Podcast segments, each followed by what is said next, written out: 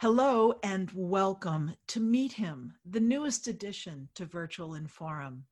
My name is Terry Barclay, and I'm president and CEO of Inforum, a nonprofit whose work includes highlighting and supporting diversity in business leadership. The Meet Him podcast series introduces listeners to male leaders who share what they've learned about the value of diverse leadership in their companies and in their own leadership journeys. And I am just so thrilled that joining me today is Jim Farley, Chief Operating Officer of Ford Motor Company. Working directly with CEO Jim Hackett, Jim oversees all of Ford's global markets and operations, including smart mobility, autonomous vehicles, and artificial intelligence. He has been at the center of strategy and innovation at Ford for some time. So that's the formal introduction. And here are a few things you may not know about Jim. Jim is also a fanatical car buff and race car driver. And I've heard that his idea of unwinding is getting out on the racetrack. We're going to have to talk about that, Jim. Good. He's he's Good. also the father of 3, including two daughters, and those who work with him tell me that he is truly a humble leader with a deep personal commitment to inclusion and diversity, especially for women. Maybe we'll learn if his daughters were an influence in that regard. Welcome, Jim, and thank you so much for joining me today. Terry, it's a pleasure to be with you. So, so we'll just jump right in. What are some of the ways that men can be good allies to women? Well, first of all, of all, to speak up and take action in our industry, the the automotive industry. You know, this has been a, a huge opportunity for us, and as leaders, it's our responsibility to really take action and to speak up on behalf of the shortfall and opportunities that we need to to pursue. The second is to coach and teach. It's just very important. And most of all, to lead by example, to treat women equally, which is something that um, I see still today is an issue in our industry. Those are really great points and, and simple things, but probably always there are challenges, you know, in the day to day and ex- actually executing on those things. How do you encourage your team to think strategically about gender balance? Well, first, the, the market dynamics and the impact on our economy is just so fundamental that uh, the most important thing is to just go back to the economic reality, uh, especially in our industry. You know, women are the most influential group of customers for us. Uh, many women now are sole breadwinners for their families. In 2019, you know, it's easy to see the college educated labor force is now uh, women outnumber men. And it's just a, fact, a fact of our consumer base that women are, you know, the real driving force for our industry that's one thing. We need to to make better decisions, and that that requires us to reflect our consumer base and also to aspire to be a great employer. I mean, we're all fighting for the best capital, and we want to be a company of choice and a brand of choice. Are you seeing uh, with the global market your your global experience is just incredible. You've lived and worked in so many countries. Are you are you seeing the rise of women as consumers um, and employees in those countries as well? Absolutely. Uh, it, it, it, it's irregardless of country. It doesn't matter if it's India or China or North America or South Africa, um, the Middle East. Um, you know, this is just this is just our consumer base now, and um, it's not something that could happen or will happen or it is already happened in the past. Mm-hmm.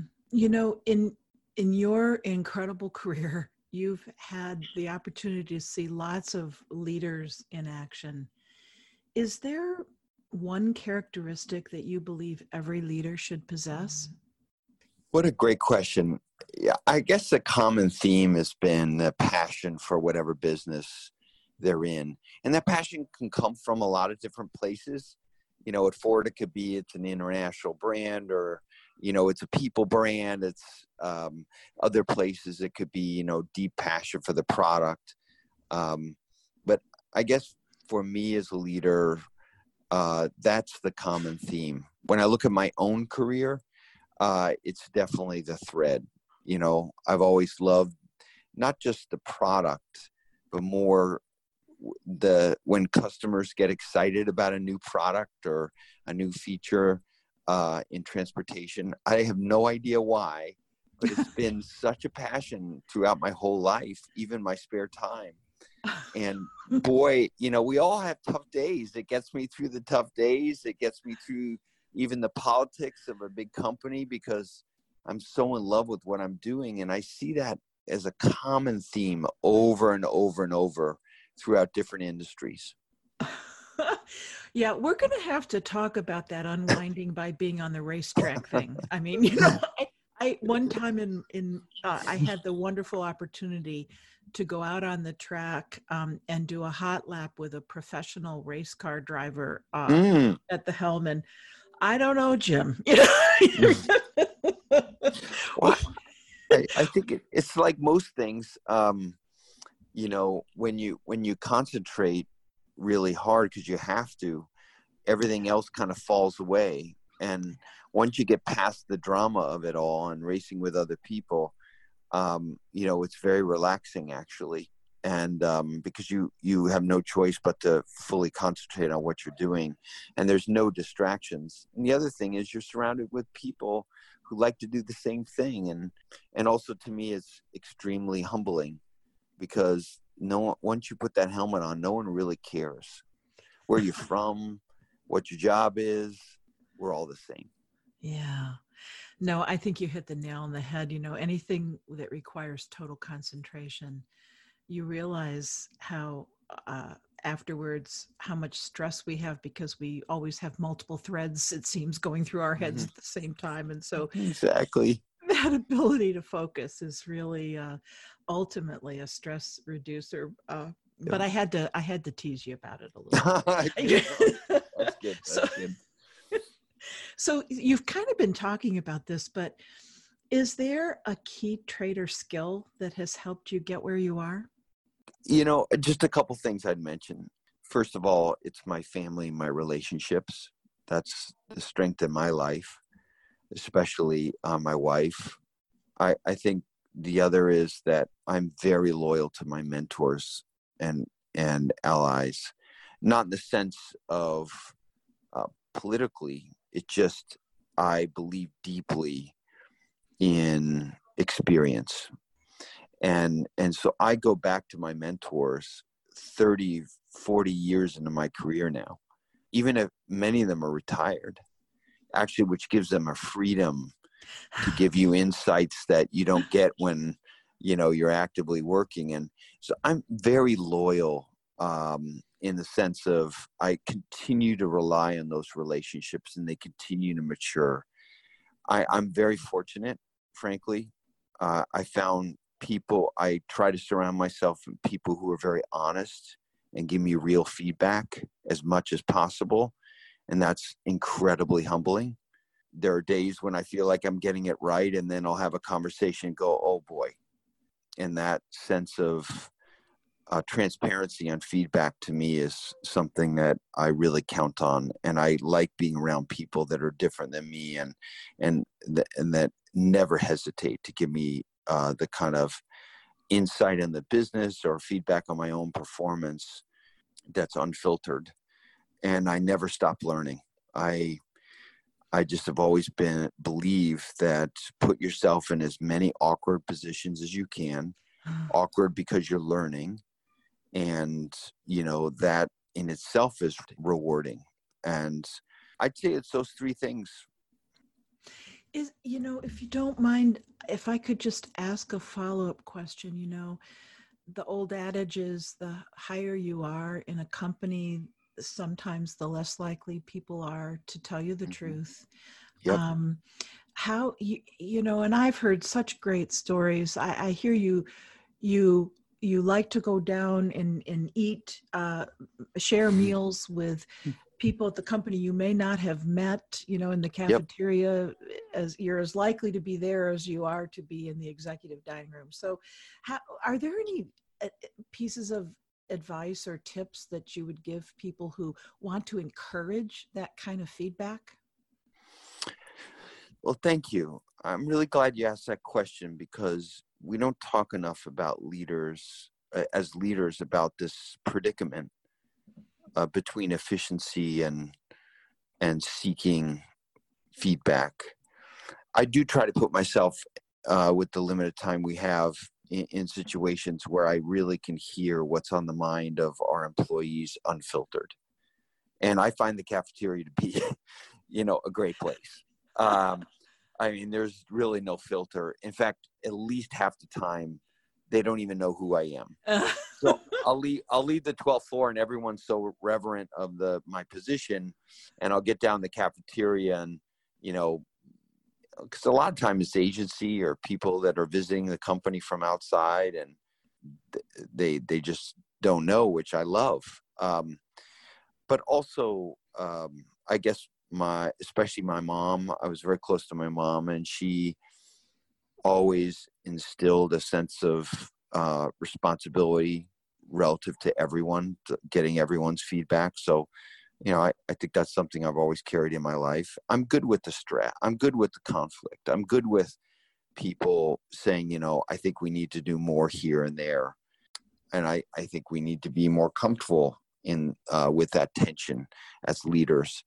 The other thing is that I purposely try to surround myself with people who are different than myself, who express themselves differently, see problems differently, uh, and I try to encourage and reward them for being really transparent with me. And I, I at first that was maybe unnatural.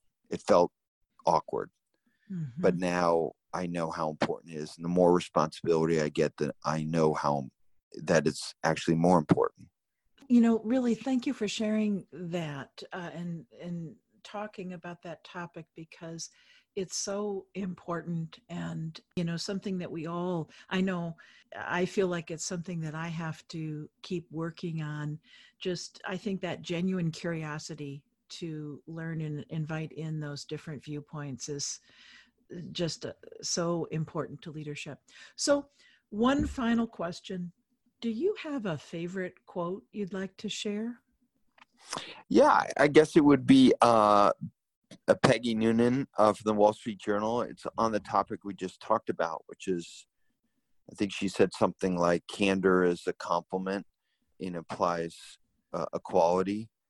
It, and it's how true friends talk you know, for us, for us, I'm I'm in my late fifties, and you know, I've lost children. I've I've been through a lot, uh, like we all do, and um, I've been humbled by life, and I have a few friends, and we talk very. We don't have to think about, you know, candor, because it's just, you know, what true friends are. But boy, candor is such important uh, part of my journey as a leader. And I loved her quote that it's a compliment. I can really see why, with you in your role, you're just contributing so very much to Ford being a place that people want to be and want to be part of the team. So, thank you so, so much for joining me today, Jim. Thank you it's it's my treat to be part of this broadcast. Well, that wraps up our podcast. Please come back to inforummichigan.org for more opportunities to meet him and also meet her, a podcast series featuring women of accomplishment sharing their experiences and insights on leadership. And while you're there, check out other virtual Inforum components, including a growing library of video tips, virtual leadership development programming, and even a series of virtual events. Thank you